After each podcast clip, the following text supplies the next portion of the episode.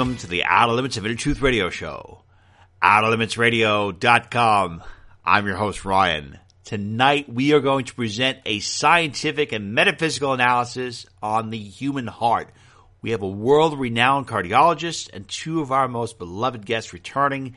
You're going to learn how to optimize your heart's physical health. You're going to learn how to optimize the energy that comes into your heart, how to process that energy. So these two sides are going to complete each other. It's one of the most unique shows we've ever done. I'm real excited to present it to you. And we are doing this on the eve of Valentine's Day, and I'm probably going to get into a lot of trouble because I have not gotten out, I've not gotten my wife the flowers and the chocolates yet. I'm procrastinating, and uh, oh, I know I'm going to get in a lot of trouble. Let me just say something. If you're out there and you are single on Valentine's Day and you're like, oh no, I feel so bad, don't worry about it if you are a listener to the Outer Limits of Inner Truth radio show, chances are you have an amazing heart and you're very attractive. I've been told by several other radio hosts that our listeners are the most attractive listeners in the world. So guaranteed you're going to find someone wonderful. And also, if you're single on Valentine's Day, there's a 100% chance you're going to be sleeping in your own bed because you're not going to be arguing with your spouse. So keep that in mind.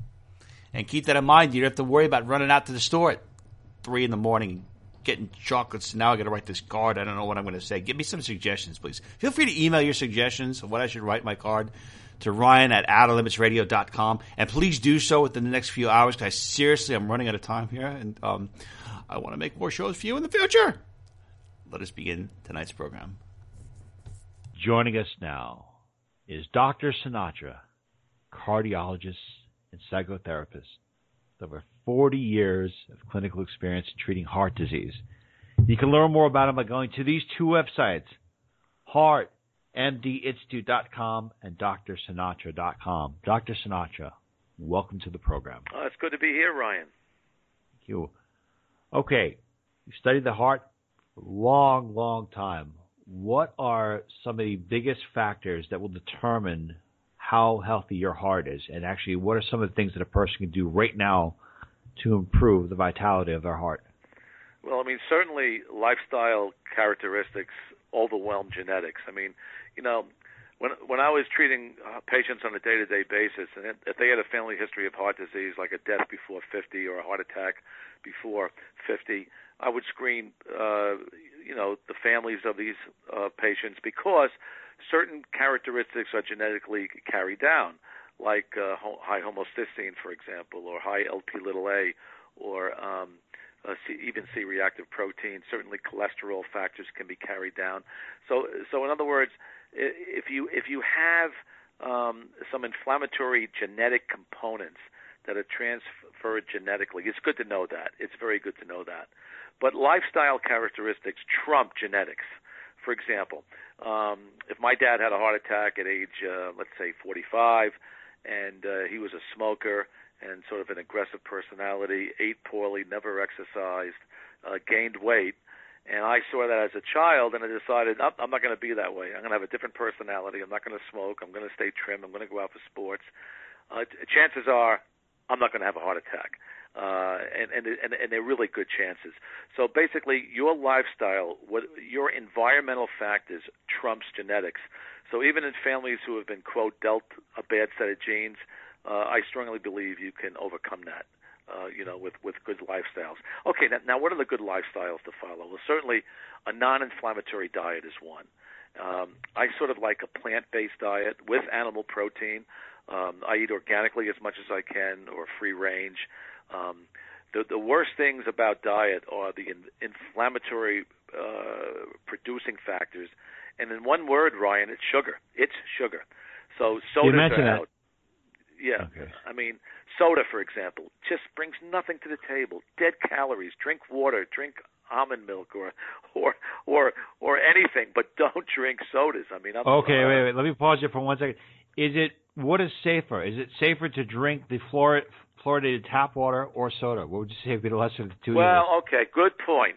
Very good point. Um, uh, tap water nowadays is getting worse and worse from the environmental point of view. I mean, lead is pervasive. um, the chemicals, insecticides, pesticides, now even phthalates, BPA. I mean, our water supply is getting more and more contaminated beyond what you know the fluoride and the chlorine that a lot of waters have. So you know, drinking healthy water is important, um, and and I usually recommend this. Um, if you if a family can afford it, uh, I recommend reverse osmosis. Uh, you can put these systems underneath your sink. You change the filters once or twice a year. But the only problem with reverse osmosis is like distilled water, it's dead water. In other words, it ha- it's water, but it doesn't have minerals in it. But it doesn't have chlorine in it. It doesn't have fluoride in it. It doesn't have insecticides or pesticides. So basically, you, you, you take the good, the bad, and the ugly out. So if you do have reverse osmosis water in your home, you need to fortify it with minerals. And uh, th- there's lots of minerals that people can take. They can take them in liquid form, powdered form. I mean, there's certainly lots of minerals out there where you can replenish your body. But your point is well taken. Um, wherever I live, I always have my water tested. Uh, I always, uh, you know, send it out to a place in the Midwest um, it costs about a hundred dollars, but it's worth it to know whether your water has mercury in it, lead in it, uh, you know, too much uh, uranium. You can have radiation yeah. in it, for example. There's there's so many things they, in water. They, we're just like the guinea pigs for these people. yeah, but there's good the bottled waters you can buy as well. And and we should stay on this because healthy water is probably the most important thing you can take for for optimum health. I mean, as well as your heart. But the three waters that I like, I mean, I like Acqua Panna water. Uh, that sort of comes from an old Roman you know spring of antiquity, 2,000 years ago in Italy. Uh, I like Saratoga water. Uh, you know, you're from New York. I grew up in New York, but you know, Saratoga Springs has a lot of minerals up there. Their flat water is very good. It's in glass, by the way, which is which I prefer glass over plastic. And I like Mountain Valley water. That's in a green bottle. So uh, those three waters uh, I prefer. Um, and I have no relationship with those companies. I, I just, uh, you know, like their waters the best.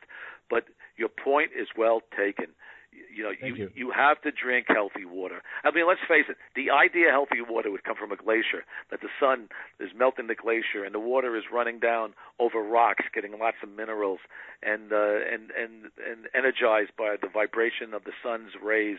Uh, and the grounding of the earth, which replenishes energy into the water.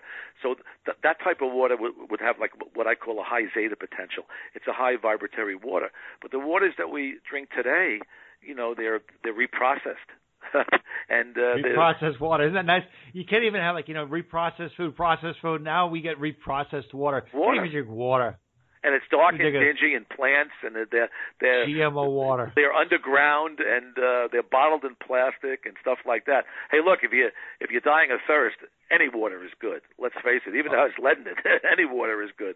But but you know, if you can choose your waters wisely and and uh, you, can, you can spend a few more pennies on it, um, I would I would recommend it. You know what? I, I we're going to go to a place that I don't think we go anywhere else with anyone else because we did the interview with you uh, previously with Tommy Rosa, and Tommy Rosa had a near-death experience. Did you ever have any kind of insight, or have you gotten any kind of insight on if you ingest something like that has been negatively charged, whether it be water, whether whether it be food, if that can have a negative impact in your heart. And I'll give you one example. There are people who, are, who choose not to eat meat because an animal experiences a tremendous amount of pain or suffering, and that energy gets embedded apparently on the flesh of that animal. You ingest that, that travels throughout your body. I'm curious if that has ever come up, or if a negatively charged uh, plant or animal could have a negative impact on your heart? You a, a very good question, and uh, it's a very valid question, and the answer is true. Um, I, I mean, I'm, I'm a trained psychotherapist as well as a cardiologist, and um, when animals are slaughtered, if there's terror and fear in that animal before the animal is slaughtered, and that's transferred to the flesh, and you eat the flesh, I believe some of that energy can be transferred to you. Um, um, I, I can remember as a, as a doctor for years, uh, I was very interested in patients' dreams because I was also a certified psychotherapist, and I always was involved with the emotional and the physical aspects of healing. And uh, uh, I've heard of nightmares in in patients, and I asked them what they ate that day, and uh, you know some of them ate you know again red meat and steak and hamburger and stuff like that. So your point is well taken, and uh, um, I've always told my patients uh, not to eat veal uh, because I thought the ra- and I never eat veal, and uh, I thought the raising of of calves was sort of inhumane. You know, when you when you sort of uh, keep a calf in, in in jail, so to speak, chained to a to an area where they can't you know walk or uh, or, or or really run around and and you know just you know use use their God given uh, the, the, their legs for for exercise, and uh, uh, there must be a lot of anger, there must be a lot of depression, there must be a lot of you know negativity, and uh, veal is an inflammatory food, by the way. And I've often wondered. I mean, this is not fact, Ryan. I'm just, I'm just, you know, temporizing here. But I often wondered if, when a calf is growing up, if that emotionality is transferred to the meat, because the meat is pro-inflammatory. It's a pro-inflammatory meat. Unlike like lamb, lamb is not a pro-inflammatory meat. So, um, yeah, your, your question is well taken. If you ever um, buy foods, this is where I think the humane killing uh, uh, sort of the kosher style of killing or slashing the neck um, of a chicken, for example, and bleeding the chicken. I I believe that's um, um, one of the you know more humane ways of killing, and the food may be tastier because of the uh, way the animal is sacrificed. Look, there's no great way of sacrificing an animal, and uh, you know I, I used to be a fisherman for years. I can't even kill fish anymore. I mean, I I, I feel guilty about it. But but if I'm hungry and, and I want to eat the fish, sure I'll kill it.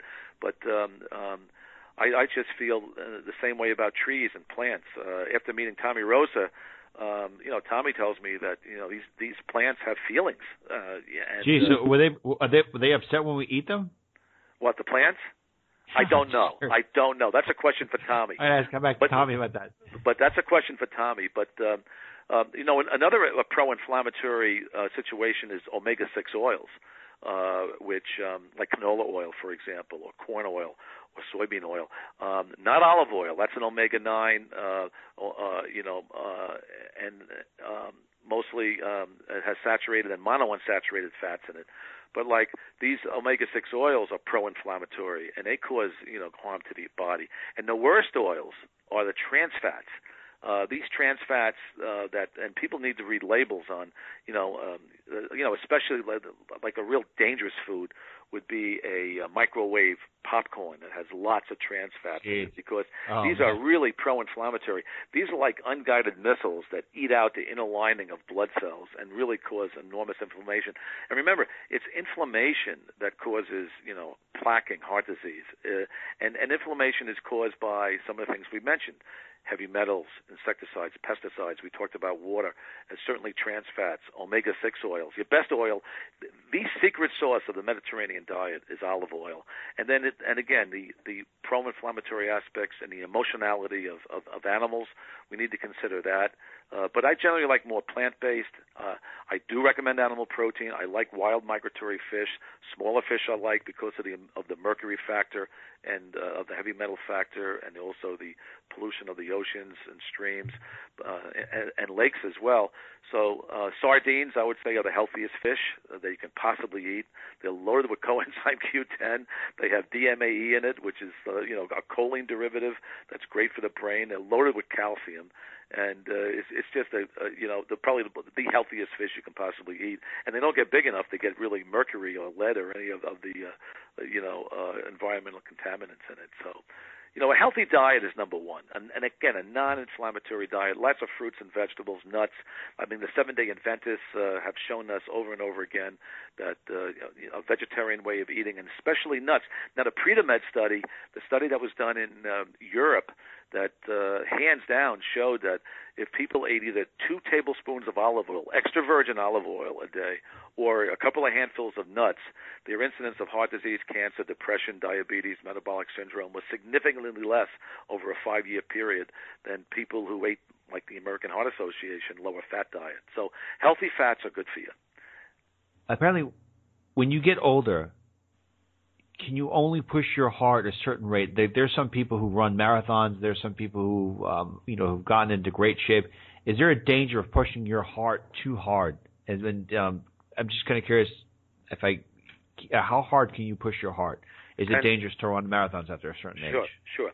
First of all, it depends on how old you are. Um, certainly, um, uh, let me use myself for example. I used to wrestle all through junior high, high school, and college. And um, um, oh my gosh, we used to go three, three, three in college. Sometimes an overnight time, maybe 12 minutes. My heart rate was probably over 180. uh, over max. In other words, the the maximal heart rate uh, for a person is like you, you can figure it out basically you can take like 170 minus your age and, and subtract. And for example, um, I'm 70 years old now, so um, if, if I had a heart rate of 120 to 130, that would be you know a good training heart rate. And and and, and my oh the, the the maximal heart rate I'm sorry is 220 minus your age, and and around 170 would be like uh, a an upper limit of normal for most people to really exercise at. But let me rephrase your question this way. People need to know that exercise can have a downside. I mean, the one exercise that is probably the worst is racquetball or some of these interval trainings that we do where it's start, stop, start, stop, where you're Oh, the high intense training. Yeah, the high intensity. I'm not a big fan of interval training. I am not a big wow. fan of it because if you're not in that type of condition. And you suppose you're a 50 year old guy and you say I want to lose 20 pounds and I'm going to go jogging then I'm going to sprint for a little while and then jog and then I'm going to walk. That's interval training. And uh, the problem with that is in an untrained individual uh, that can produce plaque rupture and, and heart attacks. Now marathon runners have a high incidence of heart disease um, and uh, and and sudden death for that factor and the reason being is, and this is one of the lectures I give across the country, the reason being is when you do this much intense, high intensity exercise, you get an antioxidant drain. In other words, um, I, I call it the athlete's unfair advantage, where they uh, have an enormous antioxidant drain. They're losing Q10, they're losing vitamin E, they're losing magnesium, and even female athletes lose iron. That's why they get what we call primary amenorrhea, where these young women athletes they even stop menstruating because uh, the, the the the body knows it needs to conserve iron. So for any person uh, who wants to embark on an exercise program, and I, my cutoff is age 40 now. I used to go 50 for a woman and 45 for a male, but you know, with with heart disease being more and more pervasive uh, as time goes on, I dropped it to 40. So if anybody wants to embark on an exercise program, they they need to you know have an exercise stress test and be screened with with a minimum of of an exercise test to, to, just to make sure that exercise is safe. Because the danger of exercise is this and I've had so many cases in my practice like this. You know, a, a, a guy takes his car to a gas station and he gets an oil change, but they forgot to put the oil in it and they put a new filter in it. It seizes up. Three miles later, the guy gets out of his car, he starts pushing it, and he has a heart attack. Uh, I've had situations where men were picking up a TV or, or moving a refrigerator and had a heart attack. And when when you do unaccustomed exercise and you're not trained, and if you have toxic emo- toxic emotions at the same time that's like double handcuffs. So you never want to jog when you're angry. I've had patients tell me, "Doc, I'm so I was so angry I went running." I go, "No, no, no, don't do that. You you don't want to do that because the intensity of emotional stress superimposed on physical stress can sometimes raise the heart rate and blood pressure, uh, you know, very very high, and blood pressure tends to go up. It's like driving your car with your brakes on. So you have to be careful when it comes to exercise, and and and do it with um, a, a lot of diligence. And, and again, don't tie up your emotions. Don't have a bad emotional uh, situation and and use exercise as a way of dispelling it because uh, it can backfire on you.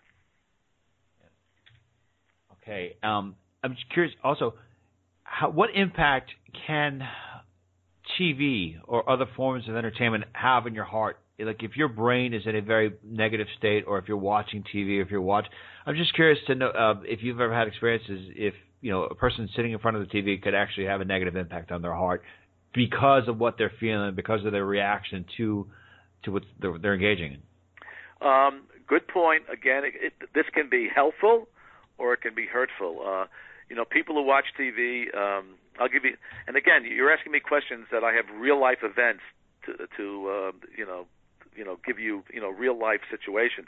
I had a guy in Connecticut, and I don't know if you remember the days when uh, the the men and now it's the women that were winning the national championships.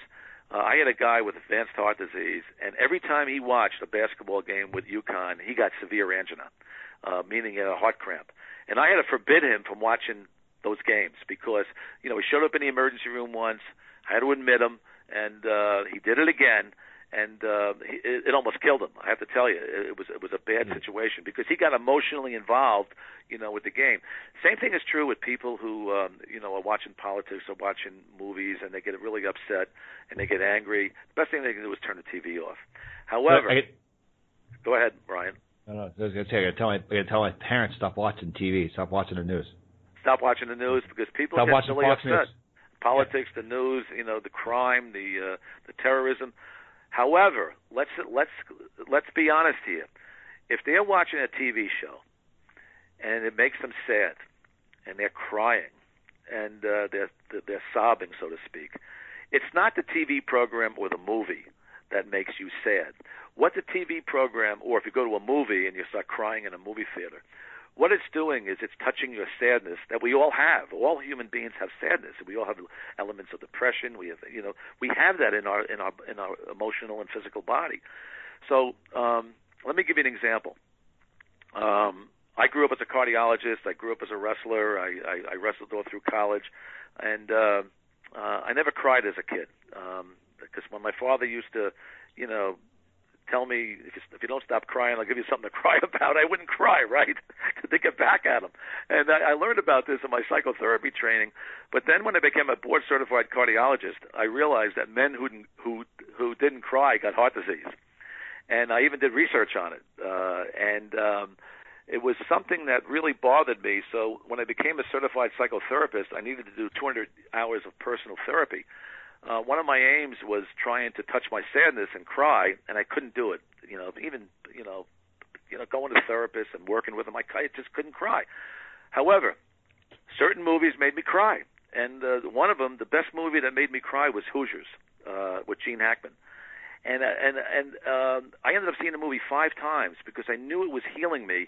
Because whenever you touch deep sadness with intense sobbing or crying, and, and that movie touched something in me. Uh, you know, Hackman was like my wrestling coach, and we were like underdogs a lot. And all, you know, it was a great movie, but it touched me emotionally.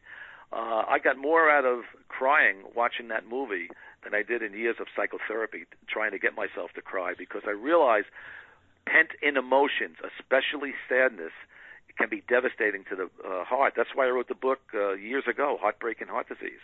Because if you if you cannot alleviate the heartbreak that we all have, uh, and and the best way to alleviate it is with crying because crying will free up the heartbreak that can eventually lead to heart disease. So when you ask me the question about TV, yeah, it can be bad and it also can be good. It's uh, if you laugh, is that good for your heart? Oh, that's that's phenomenal. Are you kidding me? That's now look, Ryan. What happens if you laugh so hard and you can't stop laughing? What happens after that? You poop your pants. You poop in your pants or you cry. yeah. That's the, that's the beauty. That's the, those are involuntary emotions. I can remember I I worked with one of the world's greatest psychotherapists in bioenergetics. His name was Alexander Lowen, and uh, he was a disciple of Reich. And he tried to get me to cry, and I oh my God, I, some of the therapy was very painful. Uh, but um, one day he had me uh, had my chest. Uh, he was opening my chest over what we call a bioenergetic uh, couch, a stool where your chest is wide open and I started to laugh. And he said to me, he goes, "Oh, you think that's funny?" I go, "Yeah." So he started to tickle me right in my chest, and I started to laugh and laugh. But that's what he was after. He was after the endorphin relief of uncontrolled laughter is absolutely miraculous in healing the heart. You know, Good. kids, they laugh 500 times a day. Oh, this is on my website, by the way, uh, heartmdinstitute.com. If people would ever click on um, prevention of heart disease uh, or sudden death, you know, I, I talk about this because laughing, uh, uh, like if if you watch Laurel and Hardy movies or the Pink Panther or any of these movies and you laugh, it's healing for the heart, no question. And and if you laugh hard enough, uh, you know, hopefully uh, you'll cry. And and if you can give yourself permission to cry, that's the most healing emotion you can do for your heart. Oh, that's awesome to laugh. And uh, like, say for example, you find yourself in the unfortunate position where, where you start to have a heart attack. Is there anything you can immediately do that would uh, push you in a better position, or at least save your life? If you think you're having a heart attack, what to do? Yeah. I would yeah, chew I mean, on an aspirin immediately. Okay. Uh, it could be any aspirin, a, a white aspirin, a 325, a baby aspirin, a couple of. I would chew on an aspirin and call 911, or if you're out in the sticks, just get somebody to take you to the hospital because time is of the essence. Remember this: 50% of the time, that's why people go to my website, they can see this stuff. 50% of the time, the first symptom of heart disease is sudden death. So it's important to realize that, you know, if you're getting crushing chest pain, or if you're a male, or if you're getting intense jaw pain or neck discomfort, or uh, if you're a woman, you break out into a sweat, you get short of breath for both men and women, you have dreadful fatigue, and you say to yourself, uh oh, I never had this symptom before. This is something different you've got to jump in a car or an ambulance, have somebody drive you, call an ambulance, chew on an aspirin, and get to an emergency room because this is where modern medicine is at its best. Uh, when you can get an emergency stent or you can get an angioplasty, you can open up that vessel, and if you can get to the hospital within two hours, you, you can prevent uh, a major heart attack, even sudden death for that matter. Okay. And Dr. Sinatra, final question I have for you, sir. I'm enjoying this interview so much. Is have you ever concluded or thought of the heart as being another uh, as being conscious, like the brain. We think of the brain as a directing, you know, energy. Yeah. But have you ever thought of seeing the heart as its own kind of frequency or consciousness? Hey Ryan, I got to tell you, I've been doing radio interviews for 40 years, and these few questions you asked me have been the most fun questions I've ever had to answer. oh, and they're really Thank, good. Thank you. And I'm not blowing smoke. Uh, believe me, I'm telling you. I, I've been interviewed by the. Uh, I've been on TV, radio so many times. That's a superb question, and the answer is this: the heart is the king of the body. The heart rules the brain, and we've only learned this within the last 10 to 15 years with heart rate variability. And, and I'll say it this way: the the heart the heart is under the control of the autonomic nervous system, which means the vagus nerve, which means um, the sympathetic nervous system. You know how the, the nervous system is divided into the sympathetic branch and the parasympathetic branch. That's why grounding, when we did our interview with Tommy Rosa and we talked about grounding. What grounding does, it balances the autonomic nervous system. So if you're in terror, fear, anxiety, uh, if you're if you're upset, if you're waiting for the other shoe to drop, your sympathetic nervous system is on, you know, on high charge. If you put your bare feet on the ground, you cause a parasympathetic stimulation and you balance the sympathetic nervous system. Now, what we've learned is that heart rate variability is actually is actually a um, a maneuver we can d- determine the heart rate variability of a person, but it's really what the heart is getting from the brain. In other words, the heart is telling us what's going on in the brain. We can not measure what's going on in the brain. I mean, we can with EEGs and you know brain scans and sophisticated technology, but nobody can. You know, you have to you have to go to a hospital for that. But if your heart is reflecting what's going on in the brain and you have good heart rate variability, this is wonderful. This is optimum health. But if you have poor heart rate variability, um, uh, this means, and any chronic illness will disturb heart rate variability. There's certain drugs that'll do it. For example, uh, the drugs that men take for prostate problems, that we call them alpha blockers, or asthma medications, sympathomimetics. This can have an adverse effect on heart rate variability. Anger, rage can have an adverse effect. Prayer uh, silence, meditation, qigong, tai chi, yoga, they have a positive impact on heart rate variability. Omega 3s have a positive impact, like fish oil or squid oil, have a really good positive effect. Air pollution has a negative inf- uh, impact. It disturbs heart rate variability, especially when we're inhaling, uh, you know, these very very tiny particles um, on hot humid days. Uh, so, the, the, your question is this: the heart is the king of the body but the heart reflects what's going on in the brain, uh, and basically we can measure heart rate variability now with very, very easy techniques. It's, it's very easy. We can even get a determination of heart rate variability from an exercise stress test. Uh, here's a poor man's heart rate variability, Ryan. It's very easy. If somebody exercises, let's say you go to a gym, you get your heart rate up to 150, and after five minutes, it's still above 110 you have disturbed heart rate variability. You have something going on in your body that uh, we need to investigate. Something emotionally, something physically, but something is off. If after five minutes, if you're exercising at 150 and your heart rate goes below 110 into the 80s or 90s, you have good heart rate variability.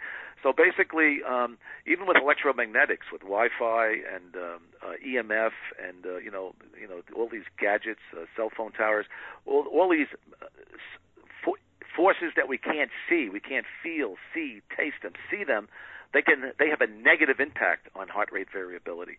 So this, that's incredible. So you're saying that why? Because everyone has a laptop. I mean, I I myself sit, sit with a laptop, so that could be having a negative impact. Yes, yes. That's why kids when, when they go to schools and they have uh, industrial Wi-Fi penetrating cinder block, these little children sometimes it has an adverse effect on the heart. They get headaches, they get lightheadedness, dizziness, nausea. You know, they they can't find out what's wrong with them at school. The nurse doesn't know what's wrong. The doctors don't know what's wrong, and then all of a sudden they go home, they're fine. And on weekends they're fine, and in the summertime they're fine, and then when they go to school, they you know, and um, you know these things happen. But I'll tell you this, um, you know, this is in our book, Health Revelations from Heaven and Earth, but people need to be aware that Wi-Fi has a downside. You can go to Wikipedia, Ryan, and there's a Wi-Fi sickness. It's defined. You know, it's it's, it's a classic yeah. sickness that even conventional doctors know about. So what do you do? You go to Ethernet.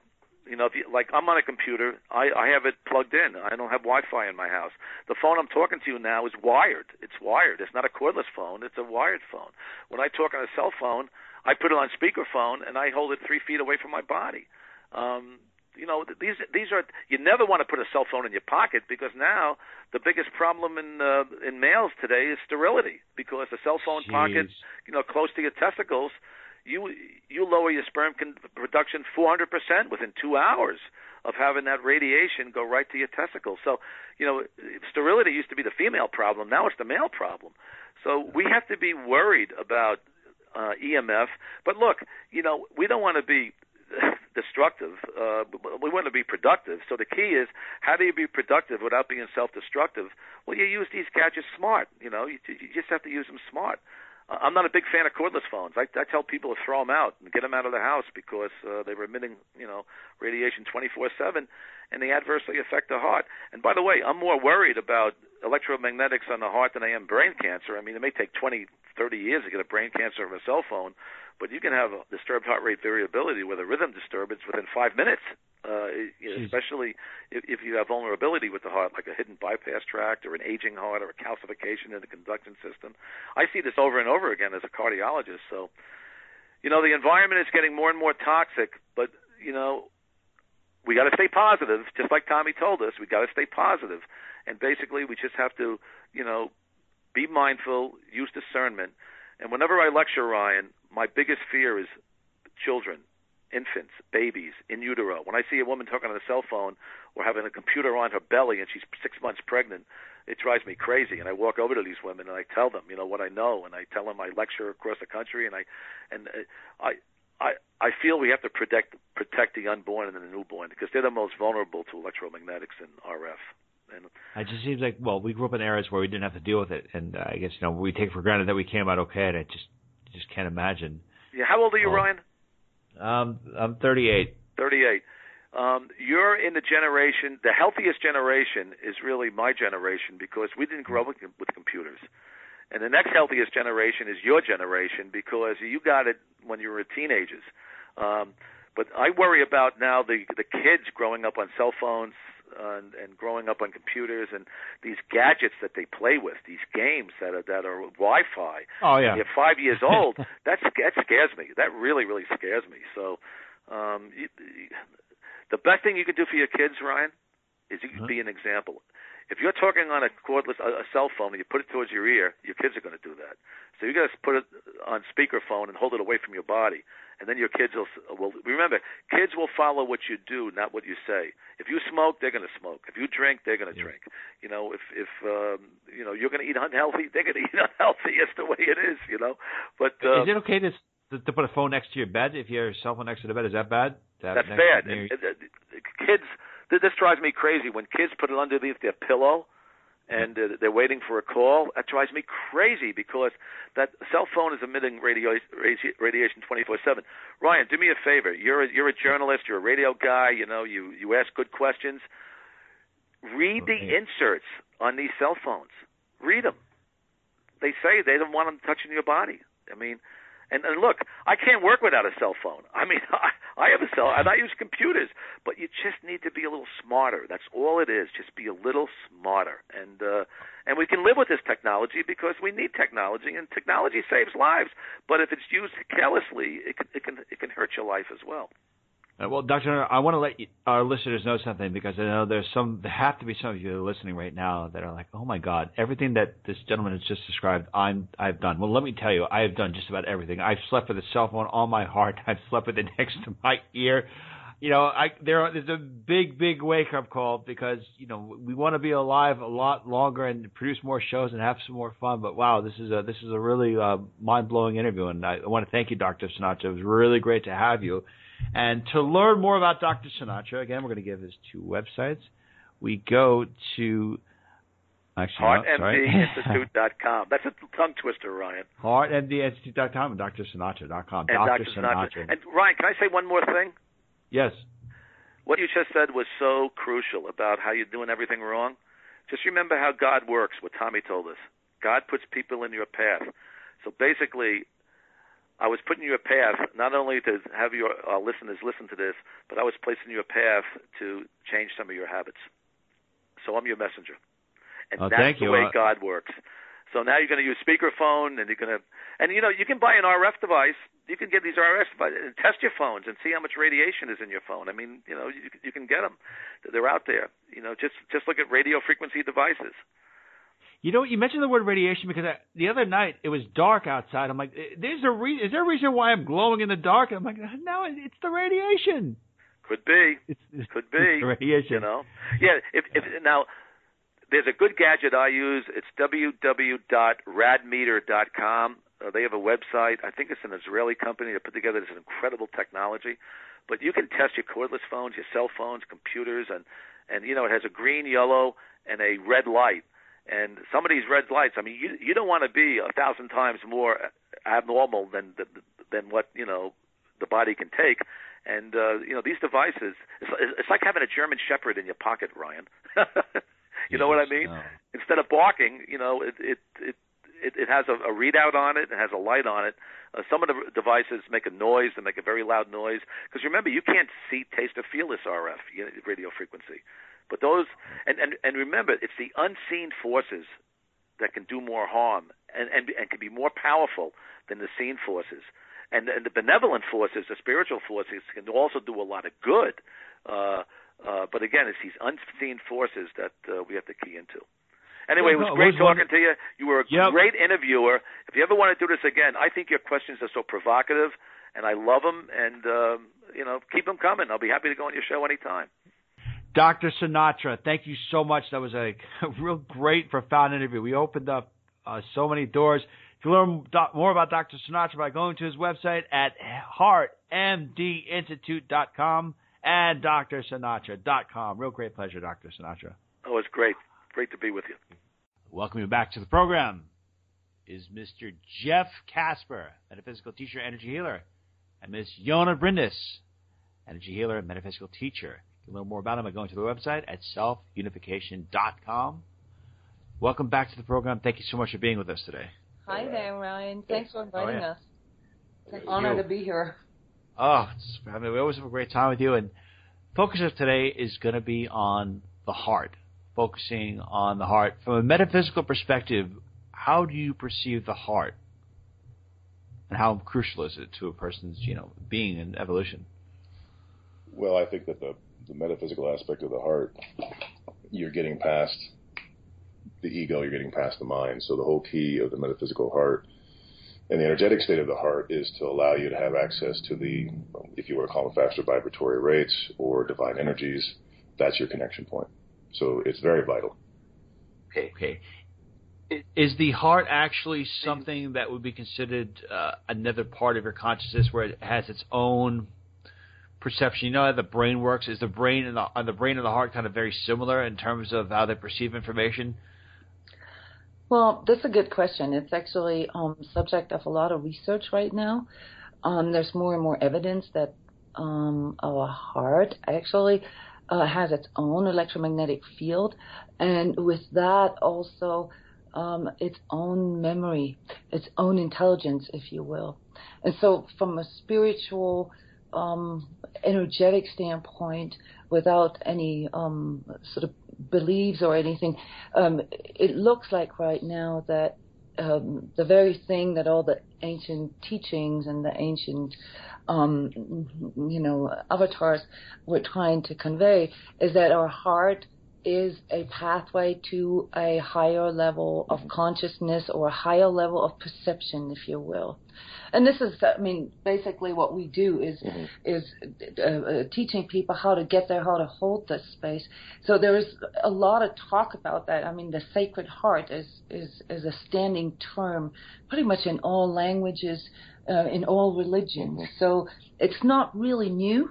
It's just that um, with people starting to awaken um, in their um, sort of heart intelligence, if you will, um, and, and, and wanting more from their lives, they're beginning to have these experiences that are not necessarily coming from their mind's intelligence, but they're coming from their heart's intelligence. And the mm, challenges in, in, in opening up this connection, even though it's an innate connection that we all have, is um, mostly overcoming all the barriers that we um, consciously or unconsciously put in between our mind, our ego mind, and our heart. If we're going to look at the mind and we're going to look at the heart, we're going to look at the extreme ends of both. Is it safe to say that the mind is the chamber of the ego and the heart is the chamber of the higher self? In vague terms, yeah, but the ego actually entails emotions and mind mostly. You've got your defense mechanisms and coping patterns that are all linked together with mostly emotions and mind. And as you begin to open up to the heart field and the energy that is there, that actually starts to change all the, the, the mind and the emotions and the ego. Because the power that's in your heart field, the power that is in the spiritual realm, if you want to put it that way, or the link to God or whatever um, description you want to use, they're all they're all similar. Um, that creates the potential for everything else that it has more energy than to change. So the mind has power over the body, and the energy of the heart or the spiritual realm has power over the mind and the body. What do you, uh, for both of you, what do you find is a more likely to manifest into physical reality? If you have something that you're very determined in your mind, or you have something that you're very determined in your heart, what carries a greater weight in terms of being able to manifest into physical reality quicker and more effectively? You know, this is a very important question actually, because it is um, the the problem that most people, um, when they begin this journey, don't really know the difference between emotions, feelings, thoughts, and sensations. To answer the question in a short way, um, uh, you you would have to um, uh, see the different energetic levels of, of certain energetic states, and of course, um, the heart level has a higher energetic state and has therefore more um, power. It creates a larger attractor field, you know, which in terms of manifestation um, uh, tends to pull in, you know, tends to conspire to create um, favorable or beneficial circumstances. But the biggest problem, especially in terms of manifestation and what that actually means to manifest from the heart, is that most people don't really know what their heart tells them. Um, and, and, and part of that is our conditioning and um, our separation from our heart. Most of us think that our emotions are what our heart tells us. That is not correct. Um, our um, heart can um, give us guidance, can, can can or has that access to our true inner feelings, but because the the sensations, the physical sensations that come with it feel very similar to some of our emotions. Like I'll make a quick example. You know, when we do something like when we eat a donut or, you know, when we do something. Uh, donuts are awesome. exactly. It gives us that, you just represented that feeling right there or that emotion. It's awesome. You know, it just feels really good. Um, and uh, that is a physical um, uh, uh, response that you're actually um, expressing with that. You know, it's there's all kinds of neurotransmitters and all kinds of sort of neurological responses um, uh, um, in play. You know, when you when you have something that really sort of you know, just sort of triggers your, you know, you're wanting to feel good, like this nurturing or whatever you want to call this.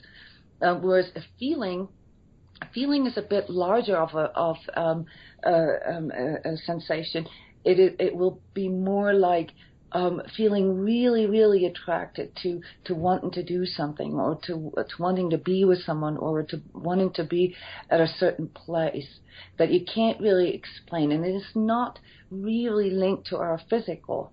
So a feeling, like a, a feeling that comes from our heart, a true feeling, as we call it, just just for terminology's sake, to to get linguistic differentiation here, um, is something that resonates with your entire body.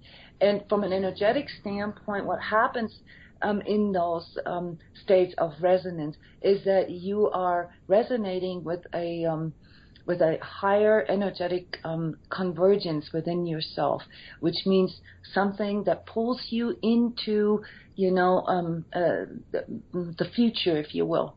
So the heart, and the difference between the heart and the mind and the feelings and emotions is that our emotions are m- mostly tied to our um, physical responses and and uh, to right now, where the feelings can be non-local, they can be non um, uh, linear, and they can um, also come from the future. So this explains why people are attracted to to things that that have absolutely no link to to their reality in quotation marks, you know, to to their past or to, to what they know. But there is an inner sense that we have, and that uh, emanates through our heart field that recognizes when we do something that is for our highest good or for our highest potential. And that is what we call feeling. And uh, in, in, in conjunction with, with conscious manifestation, um, this uh, plays a, a major role and the ability to discern between those. And there are some people who I would you call them. Uh, I guess the terminology would be hopeless romantics. They're always falling in love. They're always uh, finding someone, and they're they're they're in love, and they, they have this emotion. What are, what is the difference between a person who falls in love and it's real love, and that's what their heart is telling them, compared to a person who falls in love and it is a reaction for the brain, or it is an addiction for the brain, or it is their brain trying to convince them that they're in love. How do you tell the difference between the two things? What is and also what is a healthy healthy way of telling if you're in a healthy relationship love wise? Well, the key thing with, with and that's a huge topic. That, that could be like 14 books, but it's it's all it's all, it's oh. all good. We can do a real quick synopsis. It's the thing about love, true love, the feeling of love, the sensation of love. That's an energetic state. It has nothing to do with another person. It has nothing to do with um, a relationship necessarily. It's a relationship with life. It's the energetic state you're at. You can love everything, and it's not hippy dippy. It's it's you truly have a loving feeling, a loving joy for everything that is around you. That's an energetic state. When you get into loving someone, what most people, I shouldn't say most, the majority out there that experience is a love from a lower energetic state. It's usually emotionally tied, like you just talked about. It's a chemical reaction. It's a donut. Um, yeah, it's a donut, it, but the donut gets boring and you go to the next one and all this kind of stuff. But all those things happen. It's infatuation. It's, um, or there was a passion can be in there as well, but passion can continue. But infatuation, um, uh, there's usually a tie. When you're in a relationship that's based on a lower view of love, if you want to use those words, um, there's typically no separation. So if I'm with Jona, and I can't be who I am without her. Or if she would leave me, that would be the end of my world. That is a sign that there's a tie that's not healthy, and that's typically not a sign of healthy love, because then you're you're basically putting the objectification of love onto a person, as opposed to real love. If I truly love her, I still will be hurt if she leaves me, which I do truly love her. But if if if she would leave me, of course it's going to hurt me. But if that's the best thing for us, then that's that's that's truth. So the main difference between love and infatuation, if you want to say um, from an energetic standpoint, is the alignment. Right. Um, and you know what most people perceive as love or falling in love um, is something that originates in our, um, you know, f- first, second, and third chakra in our lower um, energy centers that are very much so tied to our personal survival, to our um, a physical autonomous nervous system, which means that it can indeed, in, in, in, in those states, it can indeed feel like the end of the world because mm-hmm. if it is tied to our survival, um, you know, to be with a certain person, um, then it, it, and, and that explains all the drama that occurs. this doesn't mean that um, true love now, you know, is uh, such a higher, better love. It, it doesn't mean that um, it, it, we can transition from um, falling in love from that sort of mm, uh, lower energetic love into a higher energetic uh, state of love. Um, but that requires us to let go of um, our um, ego alignment. So, um, um, the ego alignment then would be uh, tied to um, the gratification that I get out of it, what I get out mm-hmm. of this love, yeah. what we call this ego payoff. So, what, you know, what is in there for me.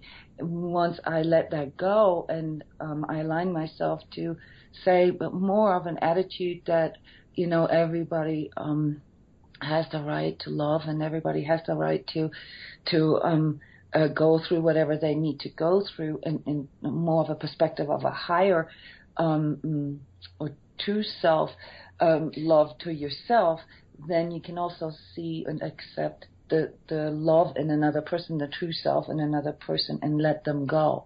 There's no attachment to it. I mean, it's it still can cause pain, but there's no attachment. And I want to just remind everyone that uh, Jeff and Jona they do energy work, they do energy healing, so you can visually see the intricacies of a soul. When you are focusing on a person's energy field, what are what what is a visualization that you will typically see in a person who's got um, let's say, for example, things that are weighing on their heart, or they've they've got issues, they've got unresolved anger, unresolved pain. How do you visually see that in a person's soul? And what are some of the things that you are able to do to, let's say, for example, slow down the corrosion of that negative energy upon that person's etheric uh, heart field? Can I say something? I never really thought about it until you asked this, Ryan. What? You know what? Those things that weigh on a person's heart like heart as we use it in, in, in the English language, we don't really see it in their heart. It really um, uh, takes well, place you all know, around it. All yeah, around yeah. it. Occasionally you will see okay. around the heart chakra, you'll see, um, and again, it depends upon, you got to be real careful with this because it depends upon what energy you're tuning into. So, and depending upon, you know, the person that is doing the work, like I'll usually see it, I used to see it sometimes as ghouls or whatever, but nowadays it's more just about energy, like fragmentation around the heart chakra, around that chest area. You'll also see oh, I think it's I think Stewart called it black resonance, where it would be like just black gunk on the chest. Um, but a lot of times, what you'll see, like Jona just described, you'll see it bypass that area. Mm-hmm. So it's so, actually not in the heart. That's yeah. the drama is is that you can't be in your heart. That it builds a barrier yeah. or a wall. Um, or a disconnection to your heart. Yeah, you, usually what you'll see at some point is a person, at least I would say, and it's 80% of people I've worked with, either right off the bat or as they start to work on themselves and let some things go and really try to connect within, you'll see visually a line between their 3rd mm-hmm. and fourth chakra or some form of barrier. Um, or you'll see a loop where it'll go from the third chakra to the fifth chakra or the third chakra to the sixth chakra. And those are all signs of, of that. It's typically a trust issue, a trust issue in dealing with the fear of letting go. And as that begins to break down, then you'll start to see a bit more flow there you know, or if a person, there are a few cases too where a person's done maybe a bit too much new age stuff, their heart chakra will be wide open, but they have no grounding, and that creates a lot of problems. Okay. So we say wide open. That's somebody who's completely open to all things without any kind of yeah. protection. Right. And not... We would call it enlarged. Well, you know? or if you want to look at psychologically, the first one would be the person has too rigid of boundaries. Like they're too strict. They don't let anything in. You know, the other one would be they let everything in and they're basically just a doorstop, or they can become one. So a lot of times they they see a ton, they they feel a ton, but they don't have any. Energy. And I'm not judging anybody, but the ones I've worked with, a lot of times have a lot of understanding because they don't have a lot of understanding of their own emotions and how to balance their center. So those are the typically things you see. But I would say the first um, with the barriers or bypassing the heart is much more common. Well, just real quick, I mean, there are people listening to our show. I think I would call them, I'd say, more mm-hmm. open.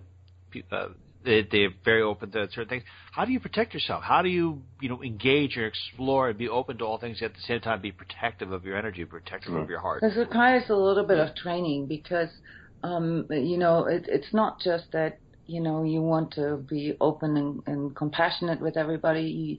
um, for most of us right now, there's also like an awakening, you know, um, of of our higher perception happening. So we begin to to feel things a lot more. Uh, the, the number of energetically sensitive people is like skyrocketing right now, and for the most part, um, they uh, uh, what what we're experiencing when we wake up that way, you know, when our heart opens and when our sensations um, begin to sort of explode um, is is uh, kind of like a kid in a candy store. We don't really know how to handle that, and so it requires um, uh, to learn a little bit of tools. You know how you can um, uh, manage and how you can um, navigate through that. Um, one of the ways to consolidate, or one of the ways to protect your heart without shutting it down, without going into those what uh, Jeff just uh, mentioned, um, sort of learned or conditioned um, um, protection, uh, uh, behavioral protection mechanisms, is to learn how to really feel the energy of your heart and how to center it, how to consolidate it. Of course, there's a multitude of um, uh, uh, psychic or etheric defense techniques that one can learn, and there's, and I mean, we've we've created a whole 24-step self study course around it and and uh, and a program that teaches people how to do this. But um, at the end of the day, it's it's it's about knowing your own stuff. So the more you know your own stuff, mm-hmm. like what Jeff just said, you know you know your triggers, you, and and you have to kind of be willing to face that and to accept that as part of you. You know, if I have, you know, um, a certain sort of in, in quotation mark weaknesses, you know, in certain areas, like um, there are certain things, you know, that I can't really deal with because it triggers too much of my my inner wounding, then that um, uh, makes me a bit vulnerable energetically, and it makes me vulnerable for other people's um, energies to enter my heart. We all experience this when we watch movies, for instance, that have a scene in there that triggers something that. Um, uh, makes us like completely either cringe or, or cry uncontrollably, um, which is of course also what uh, Hollywood is really good at. but um, uh, uh, but uh, to allow this without shutting ourselves down um, is is an art form. Uh, one of the things that Jeff mentioned earlier, what we uh, see a lot with people that have been around the sort of spiritual corner, is a, a misconception and the belief that they have to be open for everybody and that I have to absorb other people's pain. Yeah. Um, I mean, the majority of, of, of our clients are actually energy workers that um, cannot handle really uh, the amount of energies that they absorb because they don't understand that it's not about absorbing.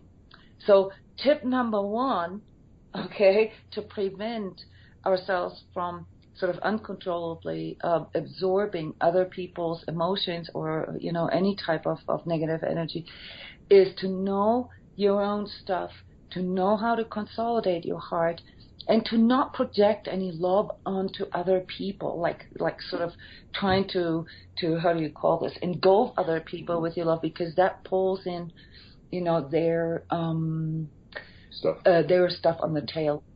Wow. So if you walk up to a stranger and then you send them love, says, "I wish you peace," you risk no, pulling into your not necessarily. If you do this from a place, you know, um, from a place of of of uh, total centeredness, you know, and, and you and you're doing this without wanting to get anything back.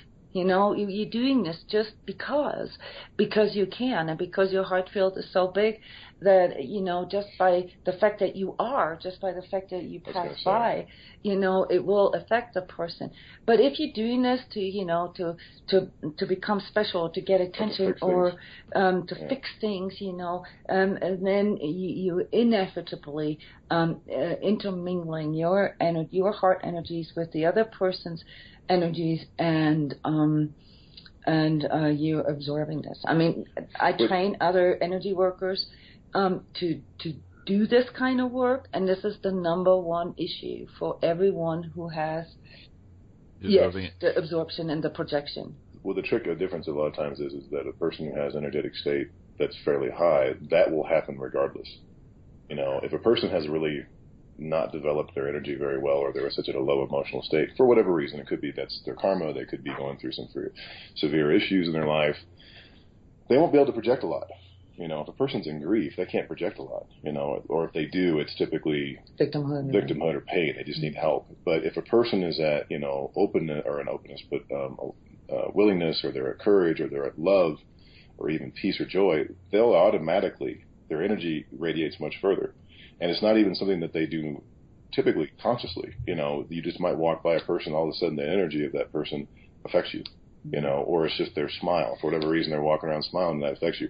There's no difference there. The difference, beside what I'm saying between what Jona said, is that it's it's not the necessary intention. It's just who you are. So the pushing it out is Yeah, what creates the the problem. Yeah, the What. Jeff's saying is that when you're at this uh, level of, um, you know, in the, these higher states of of uh, your heart, we call them higher vibratory states. You don't have to push anything out. It just. Yeah, and that's the, your biggest protection is that you know you just as true as you can to yourself and to your heart. Sort of. Um, there's certain tracks that people can listen to. I mean, I know that uh, if you go on YouTube, you can listen to a lot of these chakra balancing tracks, and you can listen to it for I mean, 15 minutes an hour. They're supposedly balancing your energy fields and portals.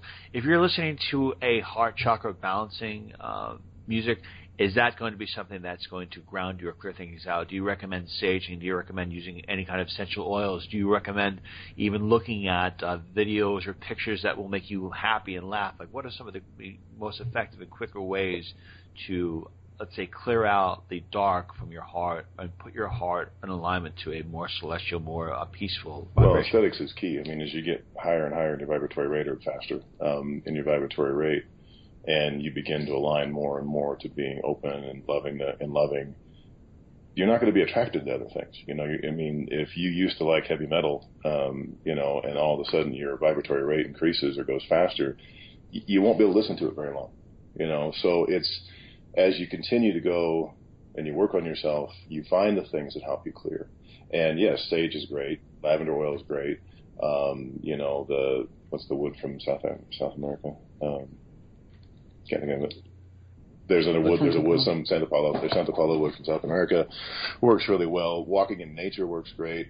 Listening to classical music, um, beauty in general. I mean, going to a museum with beautiful, beautiful pieces of art in it will aid you Yeah. you know, certain books that have a very good vibratory rate or reading spiritual books of any kind will aid you because it shifts your energy. So if you feel heavy, if you feel going, you feel like you're going down or you feel like you're, you know, you can't handle it, it's a matter of shifting in that moment, realizing it, and then realigning. So that's the whole trick. And yes, if you are aware and you're working on it, you're trying to get out of some of your ego traits and all those kind of things that we talk about and work with, you want to start to replace things.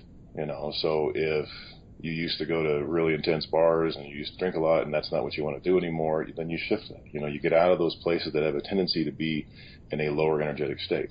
Yeah, the biggest, um, probably the best way to answer that is um, to focus on, you know, um, how does something make you feel like? You know, how does a movie that you watch, how does that make you feel? Does that make you agitated? Does that make you aggressive? Or does it make you feel calm? You know, does it make you feel sad?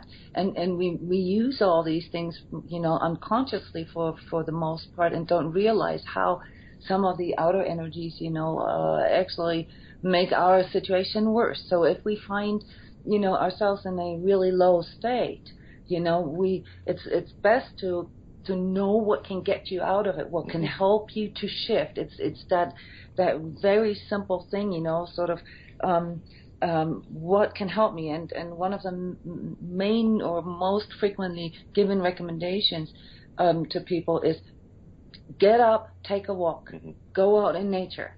Um, nature has very naturally very high frequency, very high resonance, and um, and this has even been proven, you know, countless times.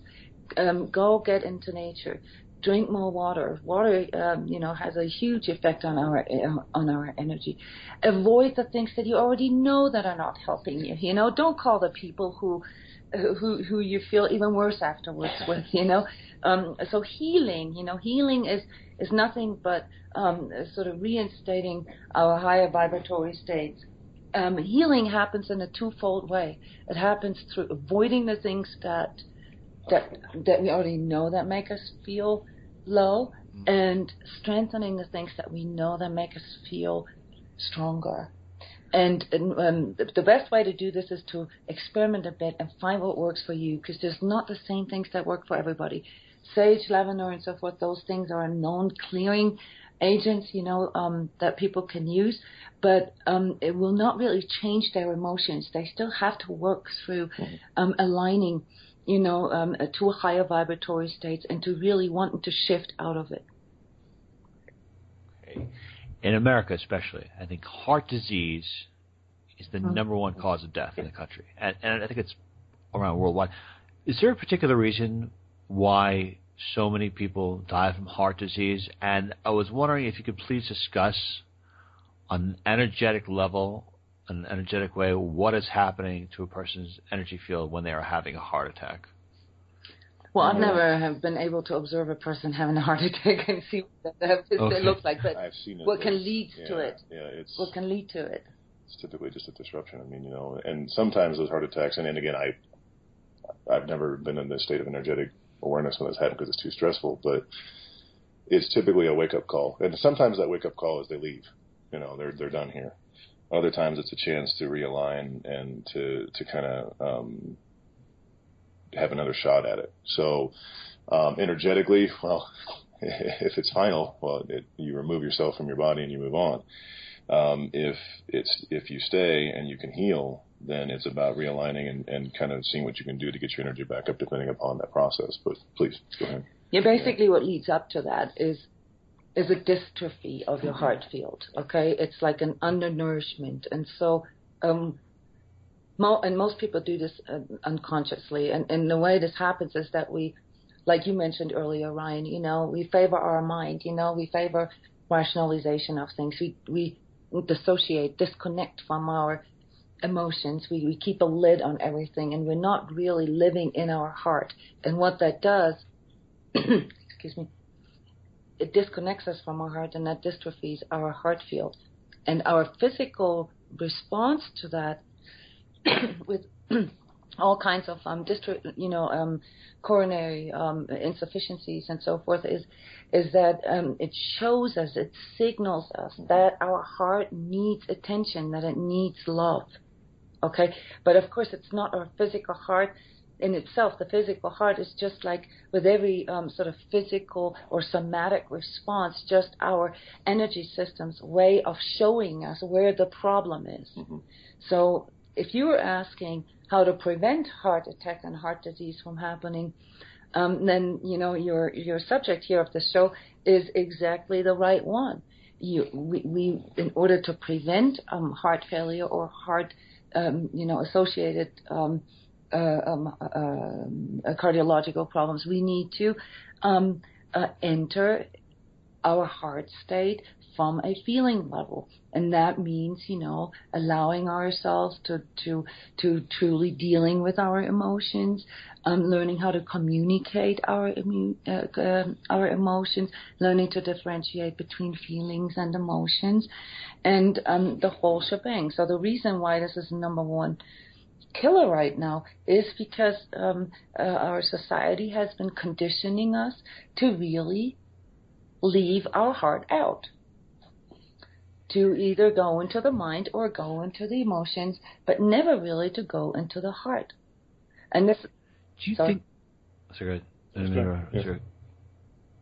I was just going to say, um, do you think that the types of food that a person consumes will ultimately have an impact on the vibration of, of the heart?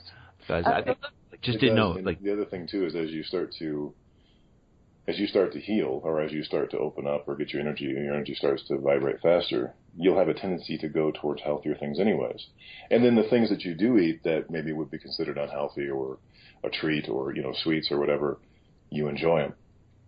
You enjoy them as opposed to typically when you're not there, you, you think they're bad or wrong or whatever. So as you shift your energy and it vibrates faster and you begin to feel your heart and begin, begin to be centered, all of a sudden now you, you kind of start making different choices you know. Yes, you, but you have to have a certain level of purity first. So changing your diet, you know, when you have issues with the heart, is um, probably the first and easiest thing mm-hmm. a person can do. Of and course, then from there, you know, you um, we call this vibrational, high vibrational living. So I have a whole article series on that, you know, um, where it shows how the different areas of your life are affected, you know, by your choices. And so as you change, you know, your diet, like say you do detox and then you start um, uh, doing certain shifts with your diet, you know, your heart will respond, and then you know your entire energy body will respond. And, and what Jeff says, and then you begin to make different choices. You'll feel differently, you know, you'll you'll you'll become more aware of how certain foods make you feel like, and and how they're really not beneficial for yourself. So what that really does, in a nutshell, is does it, it activates your heart's intelligence, and your heart's intelligence, all our heart's intelligence, is the one that can discern that knows what's good for you and what's not. See, your body doesn't. Your body thinks donuts are the best uh, for five minutes, and then it kind of goes and shut down. yeah. Is your is your heart kind of um, a, a mediator from your higher self? Is your is your heart the one that can actually kind of translate the messages from your higher self and surrounding Yeah, spirit and it's the accidentally? pathway. T- okay. Yeah. Well, you can. There's. I mean, there's pathways with the mind too, but the heart's the biggest one because the mind's a huge hurdle. It's the it's the straightest one. Yeah. It's also the hardest because it we have put so many barriers in front of it. So uh, typically, you know, uh, the, the this whole sort of getting to to the place where high vibrational living becomes sort of natural to you um, it requires a little bit of um, uh, uh, rethinking. You know, it requires you to see things in a different way, and, that, and, and we all need to develop you know, a, a sort of a different perception of ourselves there. So it doesn't happen overnight. Although um, when people have access, uh, when when they have access to their heart, um, solution. This is when when when miracles happen. When people have access to their heart's guidance, um, miraculous things can happen spontaneously, can unfold spontaneously. So this is why we all, you know, this is why everybody is talking about the heart, except for that most people misunderstand heart um, with emotions. Uh, and I want to share with you a um, experience I've, I've had in the past. I don't know if this is something that can be learned from this, but one day I was feeling very thankful for my family, and I I know that it was it was overwhelming. I felt overwhelmed, and I was a little freaked out because I felt so much energy. So what I did was I started watching videos of midget tossing, and it actually kind of lowered me down a little bit, and I felt so much better. And I'm curious to know, is that possible? Can you actually um, be in an alignment where I guess you were feeling an overwhelmance of love, of peace, but that could be dangerous for you. That could be maybe you know trying to trigger your heart or accidentally trick your heart, saying, "Listen, you know, maybe we're filled with love. Maybe it's time to move on." I mean, can you actually uh, put yourself in, an, in a bad or dangerous position from having too much compassion, too much love at the present. Well, as long as you're from your heart center, no. I mean, you know, if there there are things like compassion fatigue that they discuss when a person is taking on too many things, like people who are in the counseling world, or psychological um, realm of work, can go into a place in maybe a place of you know severe damage or whatever, and they keep talking to people and they they absorb too much because it's just too much. That's compassion fatigue. So at that point, yeah, compassion can be a bit too high, but that's that's a mental concept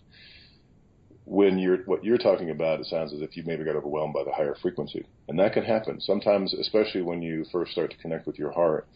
Those vibratory levels that are, you know, at love and so forth, and peace and joy, they can make you feel a bit almost not well, you're connected, but you're connected differently, and it can feel a bit odd, or it can feel like you're a bit too flighty. Like you probably felt overwhelmed to the point where you got, um, I'm losing words here, but you get kind of um, a buzzy feel, like you're you're almost not here. Yeah, it, it, a little scary too because I, I didn't know what I didn't know what it was, and I was like, oh, geez, I hope this doesn't trigger. Well, yeah, it triggered opening up your heart. Yeah, so, yeah. it's not that. Right. It's not So, but it, it needs will to be feel. practiced. It Yeah. needs to be practiced. This is this is why what, what we talked about with, um, you know, developing certain um, disciplines or training things. You know, working within. You have to really practice to to be able to hold these these states and feel, be in the physical in the moment at the same time. you know, and, and sometimes too, when it gets, especially early on, when a person gets used to those fields, things like eating heavy foods or, you know, taking a little extra sleep, whatever you need to do to kind of adjust to it, that's very normal. Midget tossing, I probably wouldn't recommend that. Um, just It, was it was only to bring me bring me back. I don't know. I felt like when I was doing, it, I'm like, oh, obviously this is probably not productive for an evolution, but I, I think we've kind of calmed yeah. down a little bit. Well, the, well, yeah, because what you did is, it, it, I'm not judging anything, but that conscious level that's probably much lower. So what it does is it brings you right down. Uh, for example, like the other night, and this is way extreme. Um, we went through an energy process, and and somebody in the in the in the process had a very low energetic issue pop up, like extremely low and I was helping Jona kind of clear it, and all of a sudden, out of nowhere, which is nothing I ever watch, this video popped up on my computer. I must have bumped something, and the video was of a very, um, it was a heavy metal band. I won't say the name, but the, the energy of that, and I only watched like five seconds of it, wondering what the heck this came up from. But it was so low that it d- destroyed my energy for like for 30 really? seconds because the energy of that field was so low, like probably below shame that it just annihilated anything that I had. Now, and it took me a minute or two to, to realize what had happened. Well, what happened was the energy that we were working with to clear jumped a little bit into the field where I was at, and that was what prompted the thing to come up. And then I just had to work to realign again. So that's what happens. It's no different. If I'm in a very high energetic state, and person walks in and they feel that, they can also get an elevated field from that. So it's it works both ways. You know, I'm really glad you brought that up because I wanted to um, just bring to everyone's attention that you may be surprised, but consumption of pornography is apparently at an all-time high, and the United States makes the most makes more pornography by far. And there's a gentleman named Chris Hedges. He's an author, and he wrote in one of his recent books called Empire of Illusion, talking about a trend of pornography where it is not just you know the 70s music where they have the, the corny music coming on and something happens, but it's becoming very abusive, where you know men and women are not just objectified, but they're actually you know having violence done to them. And the reason why I'm bringing this to your attention is because because so many people watch it or engage in that. Are they in one way, shape, or form causing physical damage to their heart by engaging in a frequency that would promote uh, violence or promote such a lower level of energy? Yeah, well, not necessarily the heart off the bat. Eventually, it could, but that's a huge topic that is becoming very rampant, and you're dealing with a very low energetic state mm-hmm. of, and I'm not, you know, that's just the industry. The porn industry is a very low energetic state. Mm-hmm. So what you're also doing typically with that is you're you're adding in the component of satisfaction, pleasuring, to a very low energetic state. So you're now actually creating a loop between pleasure and a low energetic state. So that that nails it right there. So that's that's usually the issue. And then you throw in the visual component, especially for men. A lot of times, um, it can be really damaging to how they perceive women, how they perceive men, how they move forward in relationships. Um, because if that's all you watch, you would begin to assume. And that's and, and, and there's multiple levels of damage that are done um, through that. Right, and I just have two more quick questions. I appreciate you being here, your time. Are there any particular colors that you can wear or that you can have within your house that trigger a higher vibration or a higher resonance with your heart? Change it a bit. What do you think, Emma? She's better um, with colors than I am. Yeah. There's colors that are probably good to avoid. So colors do have an effect um, on other people's reactions and reactions with the emotions. So, um, you know, like if a woman, for instance, wears red, you know, that, uh, especially when a woman wears, wears red, uh, that can trigger a lot of like, um, uh, sort of aggressiveness in, in, um, in men and so to speak, uh, not, not very, um, productive, you know, if, if this is, uh, if you want to really connect uh, through the heart. Um, there are some colors, you know, that um, that work for us that, that will um, calm us down, that will align us a little better, but they may not be the exact same as for others. There are some colors that um, uh, uh, have stronger triggers to um, uh, uh, sort of neurotransmitter to, to, to, sympathetic reactions. Red is one of those colors. Um, black is probably a color that helps to um, be a, a, little less um, uh, uh, attracting energies a little less. So the black can be an energy that's a bit more neutral. versus white, you know, um, uh, can uh, attract a lot of attention as well, but it can also reflect energy. So I don't really know if this is the right way uh, to think about these things because we're we're talking about um, inner values mm-hmm. and and we're talking about inner resonances. And if you if we really want to um, uh, communicate um, and live with other people on a heart level, then all these things, you know, whether it's our zodiac, our gender, what we wear, what perf- perfume we use, um, all these things um, uh, dissipate and are really not important anymore. So those are props. Um, they can help when we're in a very, very low state. So if I know, you know, when I wear um, my favorite um, purple T-shirt, I feel better about myself. Well, then go ahead and do that. But it's most of the time it's not the color; it's really the feeling that you have towards it.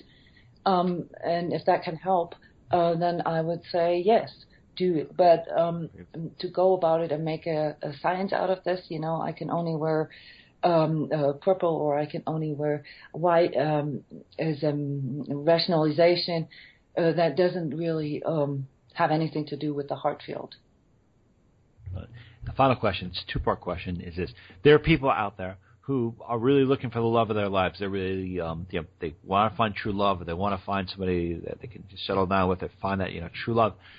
By focusing on their lack or their, you know, loneliness and not having the love of their life, are they kind of delaying the day or preventing themselves from finding uh, true their true love, or is that um, is that one way going to help them find it quicker? No. I'm just curious. If, if you focus on lack, you're going to get lack. That's the the okay. old the old sales saying: "What you dwell on, you do well on." Um, that that's that's that nails it. So, or what you'll do is you'll attract people that either one have a lot of lack, or who like to prey on people who have lack. You know, so that's if you want to go out and find the person that, of your dreams and, and you know what your dreams are, will then become your dreams.